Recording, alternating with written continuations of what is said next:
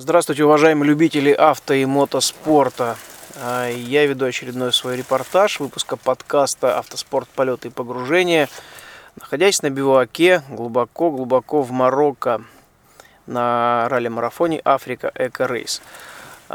Наконец-то мне удалось после финиша 4-го спецучастка найти, поймать практически и взять интервью у Евгении Нестеровой, у мотогонщицы команды MOBILEX RACING, в составе которой Евгения принимает участие в ралли-марафоне, как я и говорил, Africa Eco Race.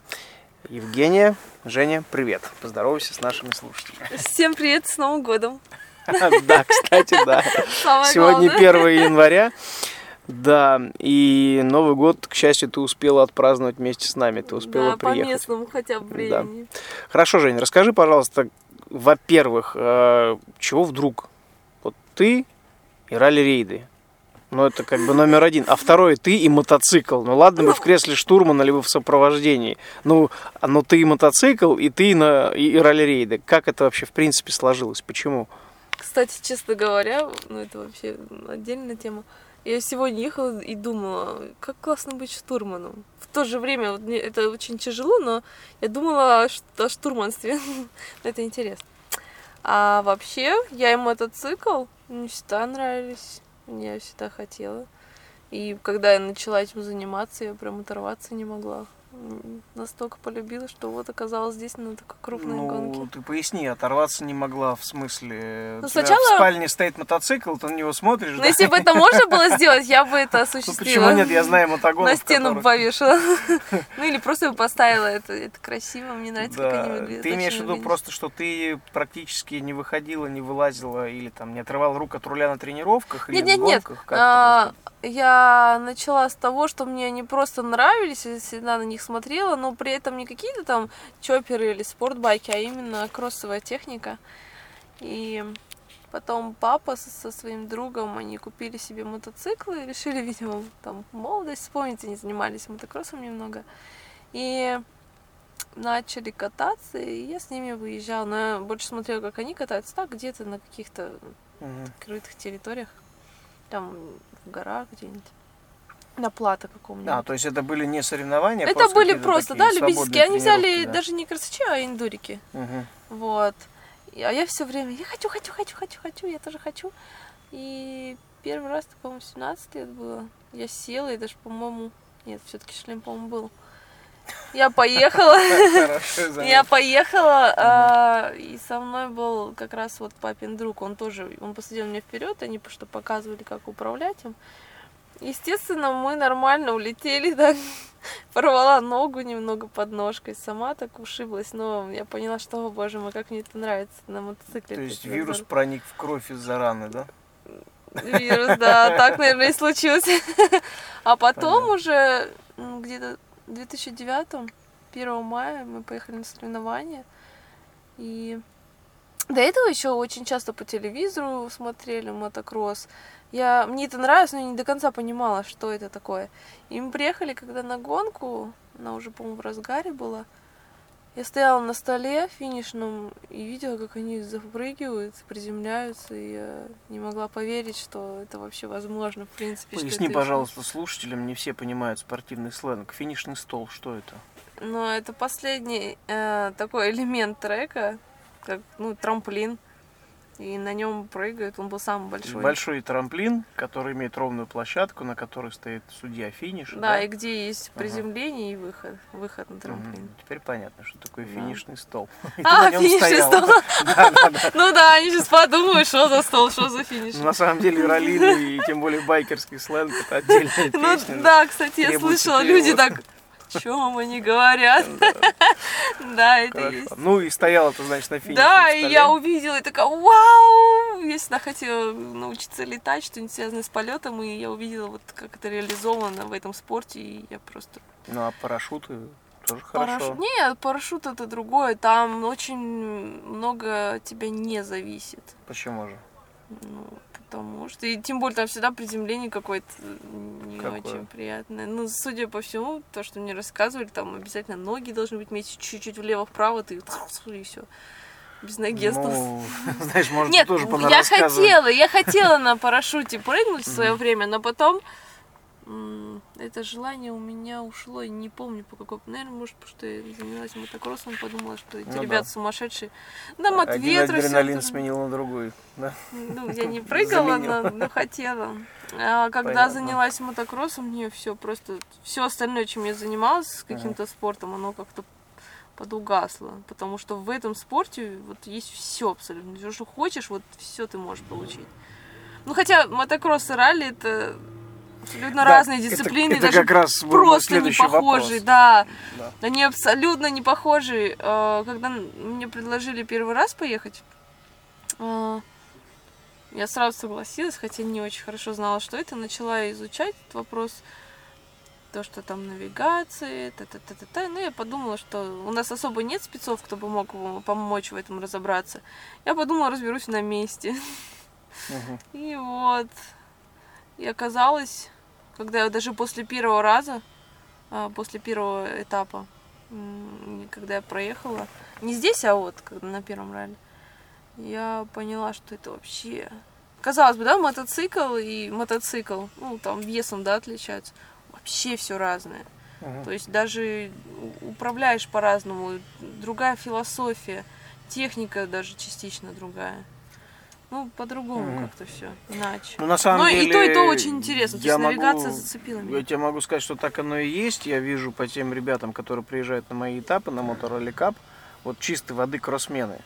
Да, и они привыкли, что там гонка, ну сколько она длится? 30 минут, да?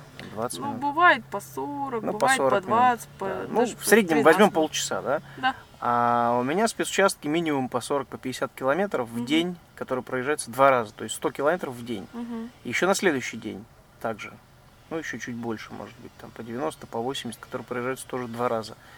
И вот бывало так, что на середине спецучастка уже ребята сдувались. Вот, ну, потому что, да, вообще разные психология, философия.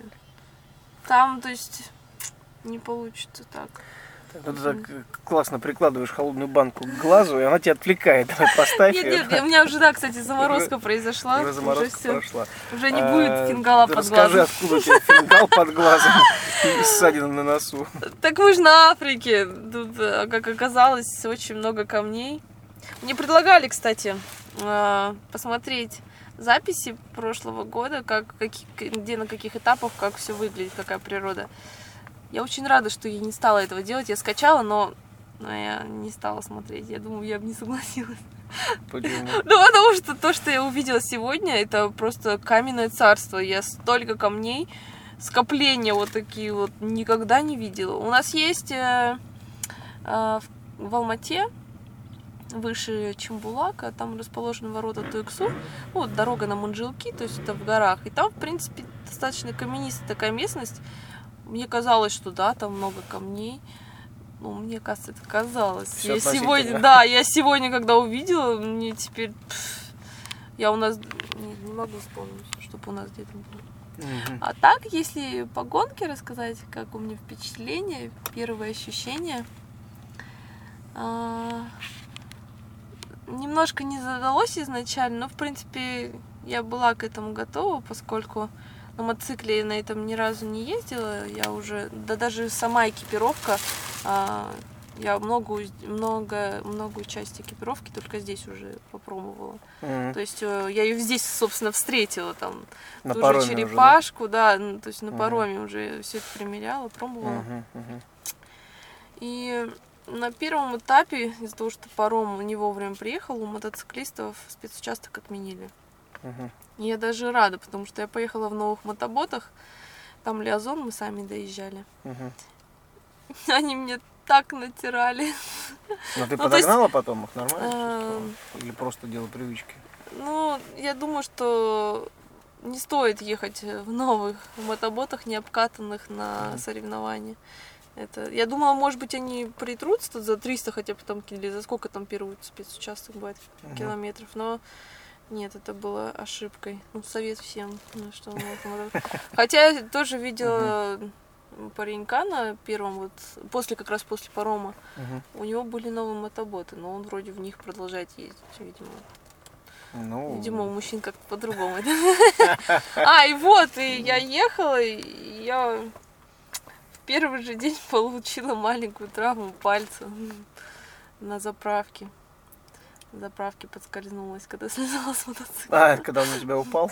Да. Ну, я его чуть-чуть не успела поймать. Ну, точнее, мы с ним, и он мне на руку чуть-чуть прижал. Но это не критично. Сейчас уже палец работает. Наш замечательный доктор Константин Морозов мне его обработал.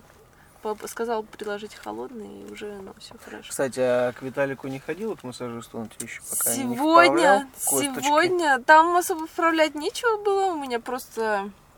За 4 дня накопилась усталость в мышцах, там, ну, они достаточно напряженные были, именно руки, плечи.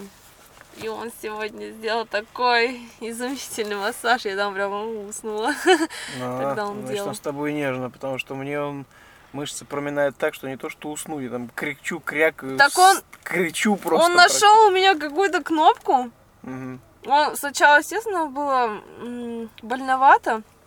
Он начал меня давить, а потом как так надавил, что я отключилась. То есть сознание вроде в себе, а тело уже я не могу, оно непослушное, не могу ничего сделать. И он мне делает больно, я чувствую эту боль, но я не могу даже слова сказать. Ну, какую-то кнопку там нажал. Волшебник просто. Потому что мне он уже 2 раза делал этот восстановительный такой вправляющий массаж, наклеивает тейпы, компенсирующие. Ну, я тоже уже вот клею. Уже отклеена. Он красивый, голубой. Надеюсь, с Виталиком получится взять интервью. Он, правда, такой немногословный мужчина, но достаточно профессиональный. Да, ну, кстати, тоже, наверное, следует объяснить, что такое тейпы. Ну, наверное, что да. Что это такие наклейки, грубо говоря. Как пластыри. Похоже на пластыри, они наклеиваются на кожу и компенсируют мышечную работу определенных групп мышц. Да, у меня первый опыт с этим, но я уже чувствую, у меня ощущение, как будто мне все время кто-то вот так трогает и массажирует, очень приятно. Просто не забываем, посмотрим, как они работают. Ну, по-первых... Хорошо, первый спецучасток, понятно, ты приехала поздно ночью, что у тебя произошло? Первый спецучасток? Когда его отменили? А, следующий? Первый, наоборот, первый был самый счастливый, там я приехала, там все хорошо, правда, никого не было, я приехала где-то, у нас мотогонов 5 где-то было, и бивуак построен, больше никого не было. Я успела там и в дюне, кстати, упасть, когда на подъезде, потому что не бился, роутбук не бился, и, точнее, ну да, там был километраж и то, что вокруг, я не билась. Свернула, да, было. Да. А вот... я свернула ровно по карте. Это они перенесли. Конечно. Это все они. Вот в первый твой спецучасток, который уже был боевой. А когда мы уже выехали, я все, то есть я посмотрела, почитала, думаю, ой, здорово, завтра стартуем. Как раз, ну, то есть чувствовала себя достаточно комфортно, в отличие от предыдущего дня. Выехала вся такая готовая. И случилась маленькая неисправность, у меня пробило колесо, я еду и чувствую, как-то тяжело, он тебя не ведет, во-первых, непослушно, во-вторых, все пробивает. Я думала, наверное, что-то случилось. И потом остановилась и увидела, что пробито колесо. Расстроилась, думала, что делать, поедем как есть. И когда я заехала в пески, там уже оставалось совсем немножко, и оно разбортовалось окончательно, оно уже прокручивалось, я не могла ехать. И... А из-за чего так произошло, что могло случиться? Оно было неправильно сбортировано, или не было мусса, или удар был такой силы? Что все-таки произошло, по твоему мнению? Я даже не знаю, что сказать. Ну, как будто состарилась, не успев родиться. Ну, в общем, интересно. Ну, колесо какое-то было странное. Может, заводской брак резины, какой-то состав не тот? Я даже не знаю. Ну, учитывая мой опыт, который у меня есть небольшой, но есть с муссами, я просто на одном колесе, вот заднем, заднее у меня, получается, пробилось, оно было муссом. Я проехала там сколько, ну, также там 12 дней гонки было, единственное, 2 дня там гонка, 1 отдыха. Оно вообще меня не подвело, причем камни были тоже солидные, вот то, что в Китае. Там были эти участки. Поясни, что такое мусс в колесе. Это когда есть тюб, есть камерное колесо, туда камер, ну, обычное, естественно, то, что знает. А мусс, она, это такая, как резина, пластмассовый уплотнитель. То есть она вставляется в саму покрышку. И единственное, давление нельзя регулировать, но при этом оно зато на такие вот перегоны большие подходит больше всего, потому что ты его не пробьешь. Поэтому я просто удивилась, как. Мне было очень обидно, потому что это случилось где-то на первых 100 километрах. Ну, то есть да, не на 90, первых 100, это случилось... какой-то там. Да, случилось раньше, я потом ехала еще километров 50, может быть, на таком, а на сотом это он уже окончательно все разлетелось там. И у меня начался день. Я провела там часов 7, наверное, причем, ладно, если просто там посидела бы, я не знаю. Я все эти часы пыталась что-то сделать с этим колесом. Ну, потому что мне хотелось продолжать, у меня такое настроение, так все-таки первый спецучасток. Ай! Телефон.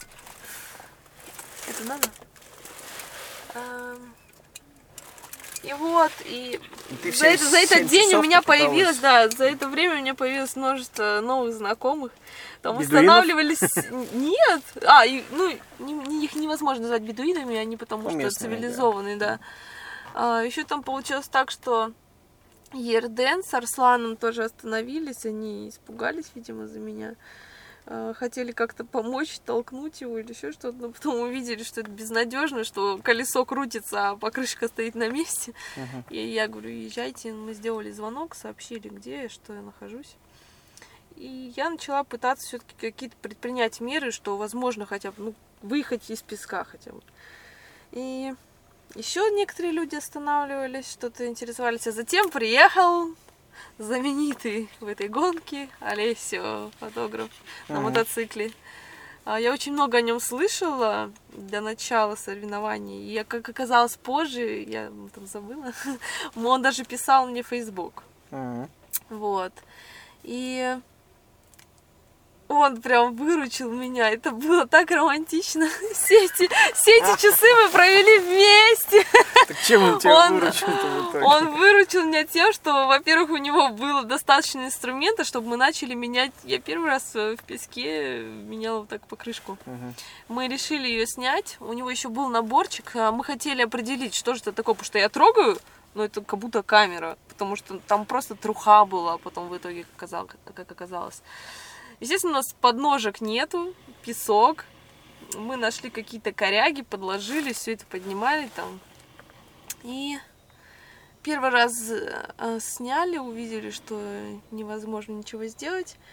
У него, к сожалению, камеры тоже не оказалось. Он сам ездит на мотоцикле и обычно с собой их возит, потому что у него случаются периодически такие моменты. И затем... мы решили использовать вот эти вот жгутики, эти хомутики. Он сказал, что... я не могу вспомнить точно, какого Пабло какой-то. Я записала это, кстати, у себя с селфи на видео. Он рассказал, что ему какой-то уже бывалый путешественник давал совет на такой случай. Это, видимо, для асфальта больше подходит. Берешь вот эти вот жгутики... Для шиномонтажа, да? Нет, вот эти вот. Хомутики. Хомутики, да. Пластмассовые там, с кончиком, который можно сам в себя вставить и затянуть что-нибудь. Затянуть-то интересно. Так. И вот, и мы затягивали покрышку к колесу. В смысле, к диску? Да, чтобы оно хотя бы не прокручивалось, чтобы можно было выехать. Тут собралась целая делегация, там какие-то люди новые приехали, там такая вообще компания была веселая. Они даже свои понесли вот эти хомутики, чтобы посильнее затянуть. Сидели мы, затягивали в течение минут 20, наверное, там, может, чуть меньше. Я сажусь, и в первый же момент они все отрываются. И мы решили попробовать, такие, что же делать? Местные тоже, вот эти засулы, приезжали. И затем они позже подвезли камеру. Камера была размером Барби Сайз. Маленькая такая вообще. Я подумала, как она влезет. И и она была вся заклеенная. То есть она была дырявая, но и заклеенная. Ну, это лучше, чем ничего. И хорошо, у Олезио был наборчик для заклеивания. Мы сидели, клеили. Потом вставили ее. В этот момент успел прилететь вертолет. Я первый раз увидела, как он в дюнах садится. Мне это очень сильно удивило. Я даже подумала, ох, неужели они сейчас зацепят мой мотоцикл, увезут его. Потому что идея даже была, чтобы я уехала с ним на его байке. Ну, вообще романтично. По дюнам вдвоем на литре двигаться. А мотоцикл, чтобы увезли на вертолете, либо метла подняла. И, в общем, получается так, мы заправили колесо, Эврика, оно заработало, мы все быстренько собрали и поехали через эти дюны. Ехали, а после них, после этого песка, была такая каменная гряда, такие прям, такой плата. Естественно, там колесо уже не выдержано. Пах! Опять эта камера пробилась. Но хотя бы мы выехали на ровную эту площадку и начали ждать метлу. Метла — это вот эта боли, ну, которая техничка, которая уже забирает всех вот таких закрывает вот. Трассу, забирает. Да, закрывает, убирается за собой, поэтому, собственно, метла.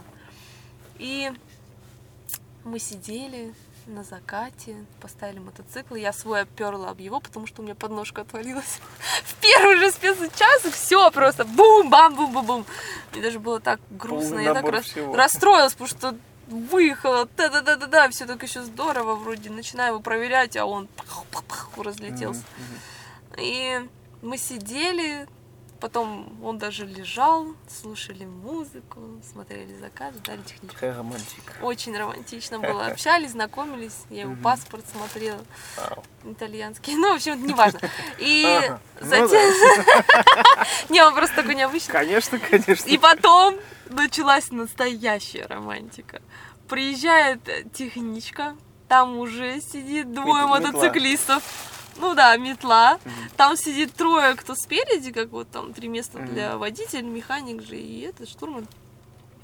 А сзади там очень-очень узкое место для людей. Там сидело уже два мотоциклиста, и меня третий туда засунули. Это было очень тяжело.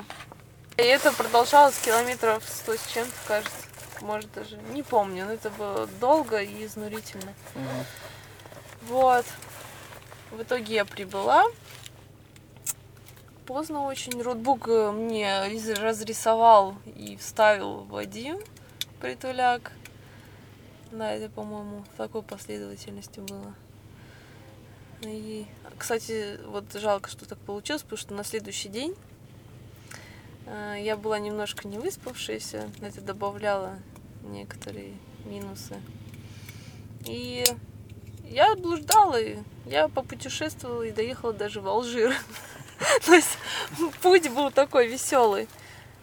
Как же он начинался-то? Я просто помню, это еще на рассвете мы ехали километров 15, кажется.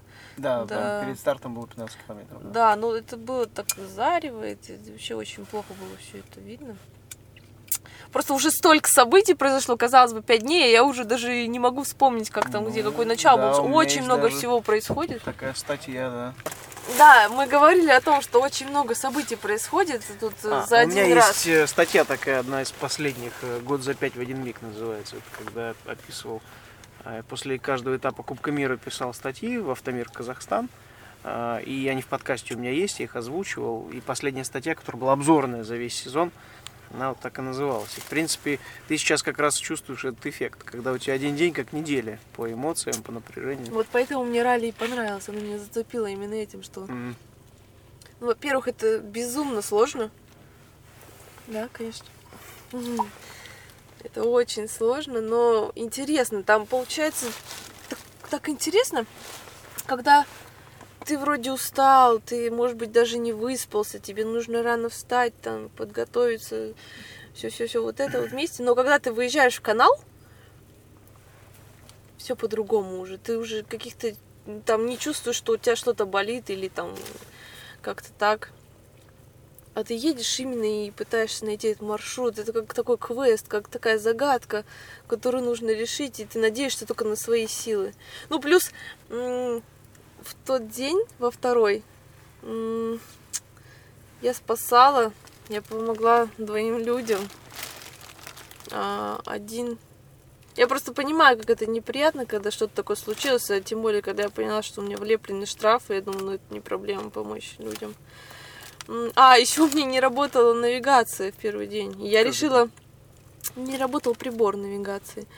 И когда мы заехали в дюны, я увидела, что еще одна, как и соперница, Кристин, кажется, зовут, она застряла в песке очень глубоко. Я подъезжаю поинтересоваться, может быть, не только у меня, может, у всех, как там программы, что-то, может, со спутником. Я подъехала, помогла ей выбраться и спросила, работает ли у нее прибор. У нее работал, оказывается, только у меня была проблема. Ладно, я продолжила движение, я подумала, попробую по следам, хотя ну, в песках это достаточно сложно, там же обычно вот стрелка ведет. Ну, в песках, да, найти правильный курс без навигации, когда следы расходятся в разные стороны, это сложно. Да, и потом я поехала, вроде все шло нормально. И затем я выезжаю, такой вот очень пыльный участок, и вижу, стоит мотоциклист. Мы, кстати, я в начале самом заблудилась еще немного, и там видела этого мотоциклиста тоже, они вдвоем тоже заблудились. Потом мы вернулись, как раз заехали в эти дюны. А потом, ну вот я отстала по причине того, что у меня прибор, я думала, как наладить. А затем я подъезжаю, он там стоит. Я, естественно, остановилась, а у него не было иритрака, то есть он звонить не мог. Я позвонила от себя, рассказала, что у него проблемы, чтобы его забрали. А потом мы все-таки завели его мотоцикл, получилось, и поехали дальше вместе. Вот. Я потому что решил воспользоваться все-таки его навигацией, ну, чтобы быть уверенным, потому что дальше начинался, ну, то есть ты не выйдешь без него. И мы ехали, потому что даже банально курсы он не показывает, то есть куда ехать, что вообще делать. И мы... он постоял там. Пока он одевался, я думаю, сейчас сдвину, а он меня, если вдруг там что-то со мной случится, он меня догонит, поможет. Я еду, сделала, оказывается, большой круг и приехала туда же, где он был, а он только собрался. Я, о боже мой, понимаю, что лучше ехать за ним. И мы, получается, выехали, там вот это, где было серый засасывающий песок такой. Было. Вот, туда мы уже выехали, начали там ехать. Это вообще очень необычный такой спецучасток, точнее момент спецучастки. Интересно было очень. Едем, и тут он закипел, от него белое такой дым такой прет. Я думаю, ой, приехали. Ну, в итоге мы останавливаемся, и у меня заработала навигация. Вообще как-то так... по щелчку. Такая, окей, сбросила все точки, которые он не взял, и уже поехала сама. Сегодня мы, кстати, виделись, у него в итоге он завелся, он как-то тоже уехал. Я, значит, продолжила движение, ну и вот где-то там потеряла какой-то...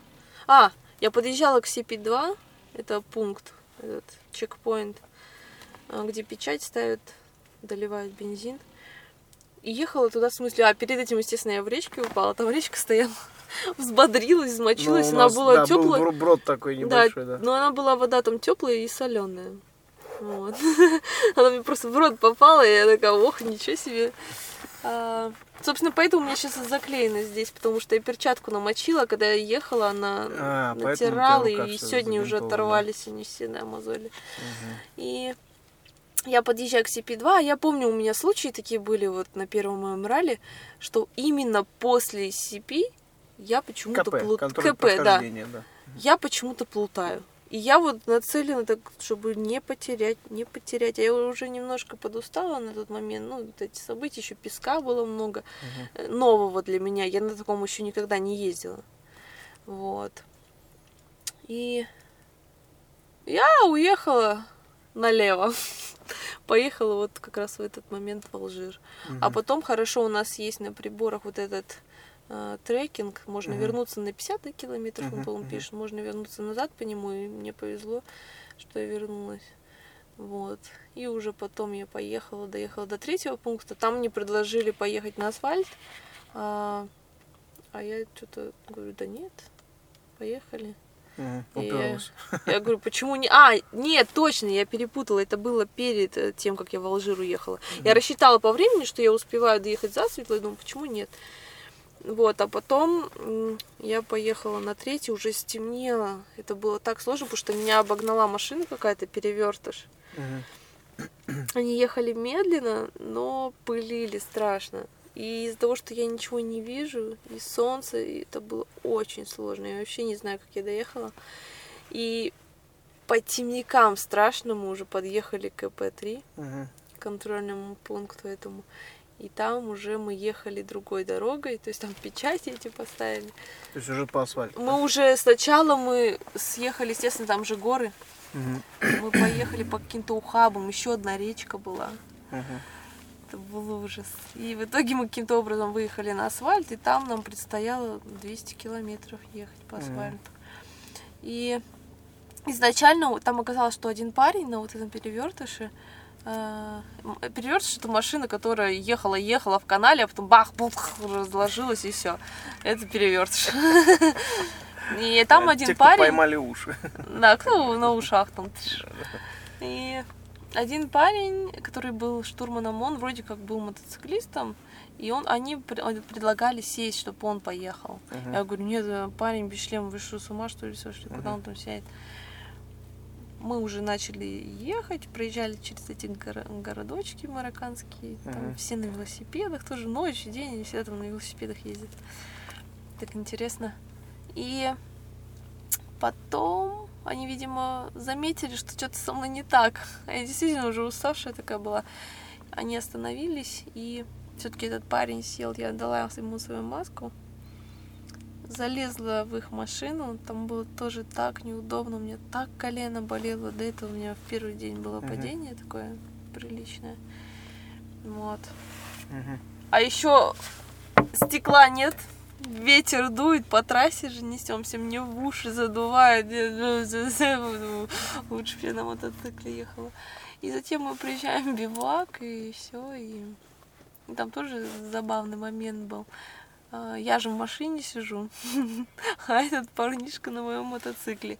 И Канат или Юра, я не помню, они увидели его, посигналили, а он взял от страха и упал, как сидел так вот, и так же бух на бок свалился. Здесь уже на Бивуаке? Да, уже в Бивуаке. Они подбегают, они думали, что это я. Орги тоже бу-бу-бу бегут, все сбегаются.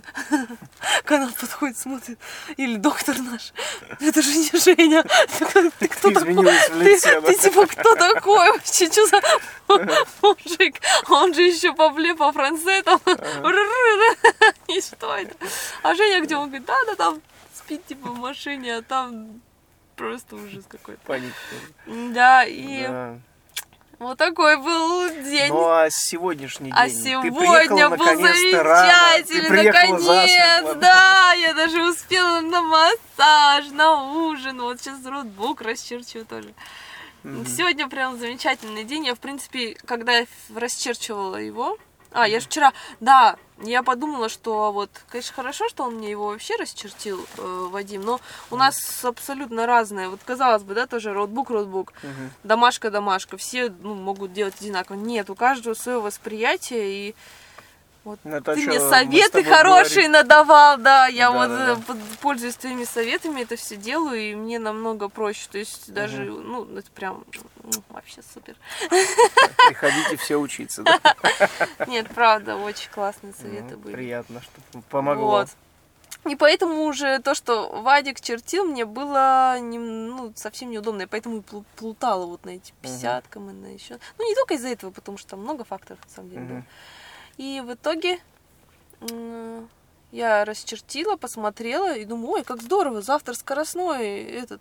трек, то есть можно будет лупить, а меня-то не было на собрании, а там говорили, что оказывается будет каменистый участок, а у меня представления вообще такого не было, там было где-то, написано чуть-чуть каменистый. Ну, на самом деле было немного информации про то, что было каменистый, да? Потому что про вчерашний день тоже говорили, будут после песков камни, Но что будет такой каменный ад, как сегодня, мы же тоже не ожидали. Мы взяли 2 запаски вместо 3. Ну это не только для меня, в общем, каменный ад, да, был? На самом деле для всех, потому что у нас вот и канат пробил все запаски, мы пробили все запаски, и еще одному на диске в итоге на голом приехали. А я видела, потом такая, да, ничего себе. Стоит красавец прямо перед машиной. Зато у меня, когда в день, когда нет чего было его пробить, оно пробилось, а сегодня тьфу-тьфу, то есть, хотя ловила я там столько камней, ужас какой-то. И да, сегодня, я была настроена, что я приеду засветло, я была уверена, потому что я помню вот эту карту и всю ее посмотрела, то есть отдельные места, там было прям 4 места, можно было сразу понять, что они хотят запутать, чтобы мы плутали. Я прям выделила их для себя, потому что мне снова в Алжир не хотелось, я уже там бывала. Хватит. Да, хватит, лучше ехать туда, куда надо.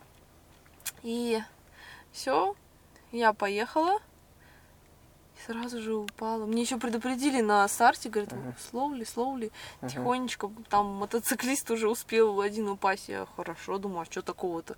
Вроде смотрю, издалека казалось нормально, там сейчас прямики будут. Выезжаю, а там просто вот каменный ад, да. Это было очень страшно. Такой сразу подъем. А я еще ход набрала, не знаю, лучше бы я этого не делала. Набрала ход, смотрю, заворачиваю на подъем, а там просто вот эти все, ты видел. Да. Всякие колеи, много камней. И еще меня отвлек наш оператор. Я смотрю, там Ренат стоит. И бах! Упала.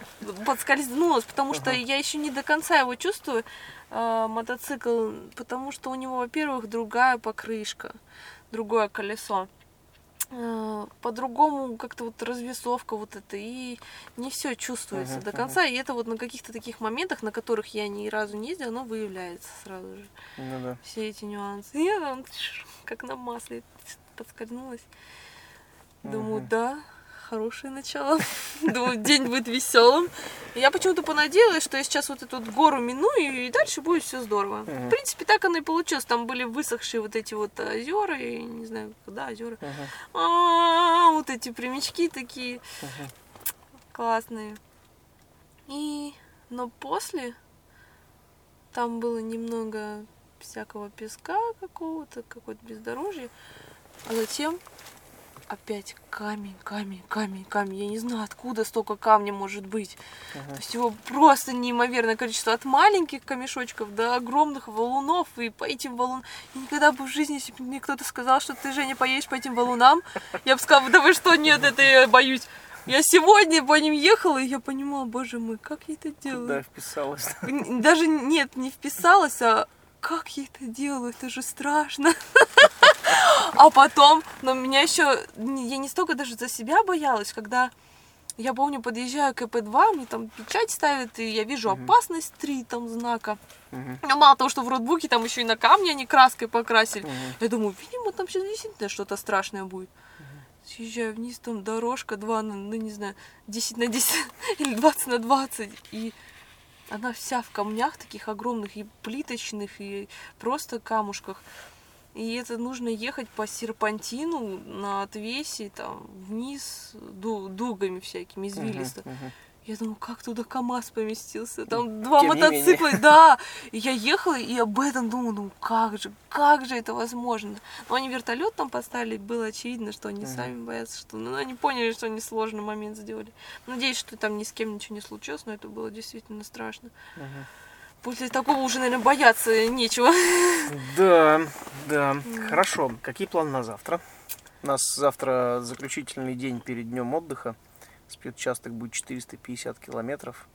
Самый большой, кстати, самый протяженный, насколько я поняла. И у нас потом еще после него 217 лиазон. Завтра мы проедем больше 600. А разве 270 не входит туда? Нет, отдельно. Значит, 600 чем-то. Вот это самое длинное. Да. Это сегодня. Я от Ердена узнала, что-то не смотрела, это уже забыла эту книжку. Не до этого. Это хорошо, что... А дальше же уже песок будет. Дальше пески, дальше Мавритания. Жень, скажи, пожалуйста, планы на завтра. Я еще уроки не сделала, да. 10 вечера, ай-яй-яй. Сейчас по-быстрому, не привыкать уже. А планы, в принципе, на эту гонку или пожелания твои, надежды? Конечно, я нацелена, самое главное, на финиш. У меня даже нет другого вообще настроения, только на финиш я хочу. Значит, должно быть. Были моменты уже были моменты такие, когда ты думаешь, господи, как же это сложно-то, что ну, там в основном это было, я расстроилась-то из-за колеса, там из-за подножки, что он там разваливался. Но все равно ты начинаешь думать о финише, и все нормально становится. Ты понимаешь, что тебя ждет команда, что ты приедешь, и вот эта мысль, она очень освежает. Когда ты представляешь, что ты приедешь, да, и вот там сейчас там либо покушаешь, либо там душ, либо массаж будет, либо увидишь людей классных. И вот Новый год, кстати, меня мотивировал тоже. Несмотря на то, что я приехала на техничке, я просто мечтала доехать, хотя бы успеть на местный Новый год. И я прям... Да. Ты успела на московский и на местный. Да, вот я... А казахстанский, встретила в пути. Да, я его встретила как раз перевертыши, это тоже достаточно интересно. Я почему-то была уверена, может быть, я сама себе так привлекала вот это вот. Когда я ехала еще сюда, я говорила, я на Лиазоне встречу Новый год. Так и случилось. Но это достаточно интересно было, потому что у меня была мечта покататься вот на таких машинках. Я покаталась на ней, встретила Новый год, и она еще и была и в самом своем боевом состоянии. Или постбоевом. С разбитым таким вот, с паутиной на стекле. Женя, а что бы ты хотела пожелать слушателям, да, которые только-только начинают погружаться в мир ралли-рейдов, которые пока еще не пробовали свои силы в гонках, пока прислушиваются, присматриваются. Что бы ты хотела пожелать таким? Тем из наших слушателей, кто вот пока так думает еще. На мото или на авто? Или на всем подряд? В принципе. Они должны приготовиться к тому, что здесь не только бывает интересно, весело, но бывает очень сложно. Очень прям вот действительно, где нужно взять себя в руки. Вот на песках там или где, я даже сама с собой разговаривала и ехала. То есть был момент, когда я действительно подустала. То есть усталость, она копится, это отражается, особенно на мотоциклисте. Потому что он это делает все под открытым небом, я не знаю, в живое время, в живой момент. И да, есть даже такие выходы, то есть ты едешь, разговариваешь сам с собой, и вроде как все налаживается, у тебя все отлично. То есть нужно готовиться и морально тоже. Это такая вещь, потому что ты едешь один, одному всегда сложнее путешествовать. Вот. Если, конечно, есть какой-то опыт, то это очень помогает. У меня-то вообще его не было. Все-таки стоит ли начинать заниматься ралли-рейдами? Конечно, почему нет? Это очень круто. Это здорово. Но нужно быть сумасшедшим, наверное. Просто на всю голову. Классно. Спасибо тебе, Женя, за то, что уделила время для того, чтобы я мог у тебя взять интервью, записать подкаст. Надеюсь, нашим слушателям понравится то, о чем ты рассказала. Я уверен даже, понравится. И их зацепит. Главное, чтобы они поняли, о чем я говорила. Сделаем поправки, если надо. Кстати, на Facebook у меня страничка есть, посвященная этому подкасту, отдельно от сайта, и там многие могут комментировать, задавать вопросы. Если такое будет, я, естественно, тебе скажу. И там в последующем каком-нибудь из выпусков ответим на эти вопросы. Это без проблем. Ну что ж, хочется тебе пожелать от всей души действительно дойти до финиша, не забывая о том, что эта гонка очень демократичная, она очень грамотно построена Жан Луи Шлисером, в том плане, что даже не сама гонка по красоте, да, а то, что если ты, допустим, устала или только дошла до КП и понимаешь, что уже нет возможности доехать по трассе, можно уйти на асфальт. И неважно, с каким количеством штрафных очков, ты все равно доберешься до финиша. Поэтому не забывай об этом. У тебя такая гонка, я так понимаю, длинная и тяжелая впервые в жизни. Вот. Так что от всей души желаю тебе дойти до финиша, до знаменитого Розового озера, до города Дакар, знаменитого. Получить свой трофей. Но не будем сбегать. Кстати, если так, то... Меня радует, чуть-чуть бодрит, что я хотя бы не последняя. Это достаточно приятное ощущение, если честно. Ну, видишь, как хорошо. Да. Что ж, еще раз тебе огромное спасибо. Больше не буду тебя отвлекать и забирать твое время для работы с роутбуком, и тем более время на сон. А вам, уважаемые слушатели, огромное спасибо за то, что слушаете подкаст, за то, что интересуетесь авто и мотоспортом, в частности, ралли-рейдами. Удачи на дорогах и до встречи на трассах. Все будьте здоровы! Да. Счастливо, пока-пока.